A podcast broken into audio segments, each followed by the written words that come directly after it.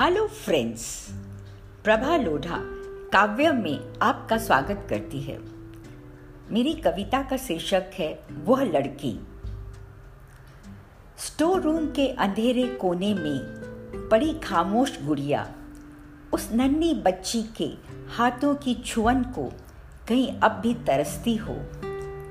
अगले कमरे के सामने वाली दीवार पर टंगी उस किशोरी की बनाई पेंटिंग का मोर। शायद अब भी नाच रहा हो।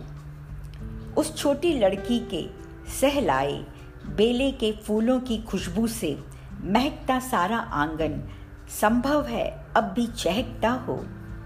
उस तरुणी की किताब में दबी उस चिट्ठी को अब भी कहीं आस पास हो, उन हाथों में पहुँचने की जिनके लिए वो लिखी गई थी। इन सबसे दूर जा चुकी वो लड़की। कहाँ गई? आज अखबारों की खबर में बन गई वो।